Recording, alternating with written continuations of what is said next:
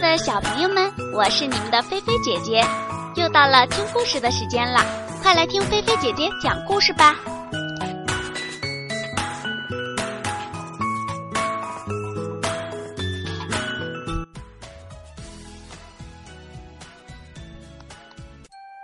蚂蚁和蝉。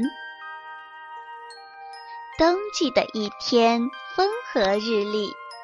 一群蚂蚁正忙碌着翻晒受了潮的粮食，这时有几只饥饿的蝉看见了，便上前乞讨说：“可敬可爱的蚂蚁朋友们，我们早就听说你们既勤劳又善良，今天见到了，果真名不虚传。”在这颗粒不收的冬季里，你们还能有这么多的粮食，实在太了不起了。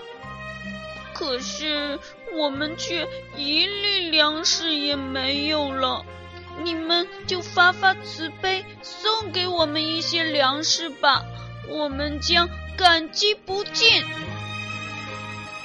一只蚂蚁说：“那你们为什么不在夏天？”储存点粮食，何必冬季无粮挨饿呢？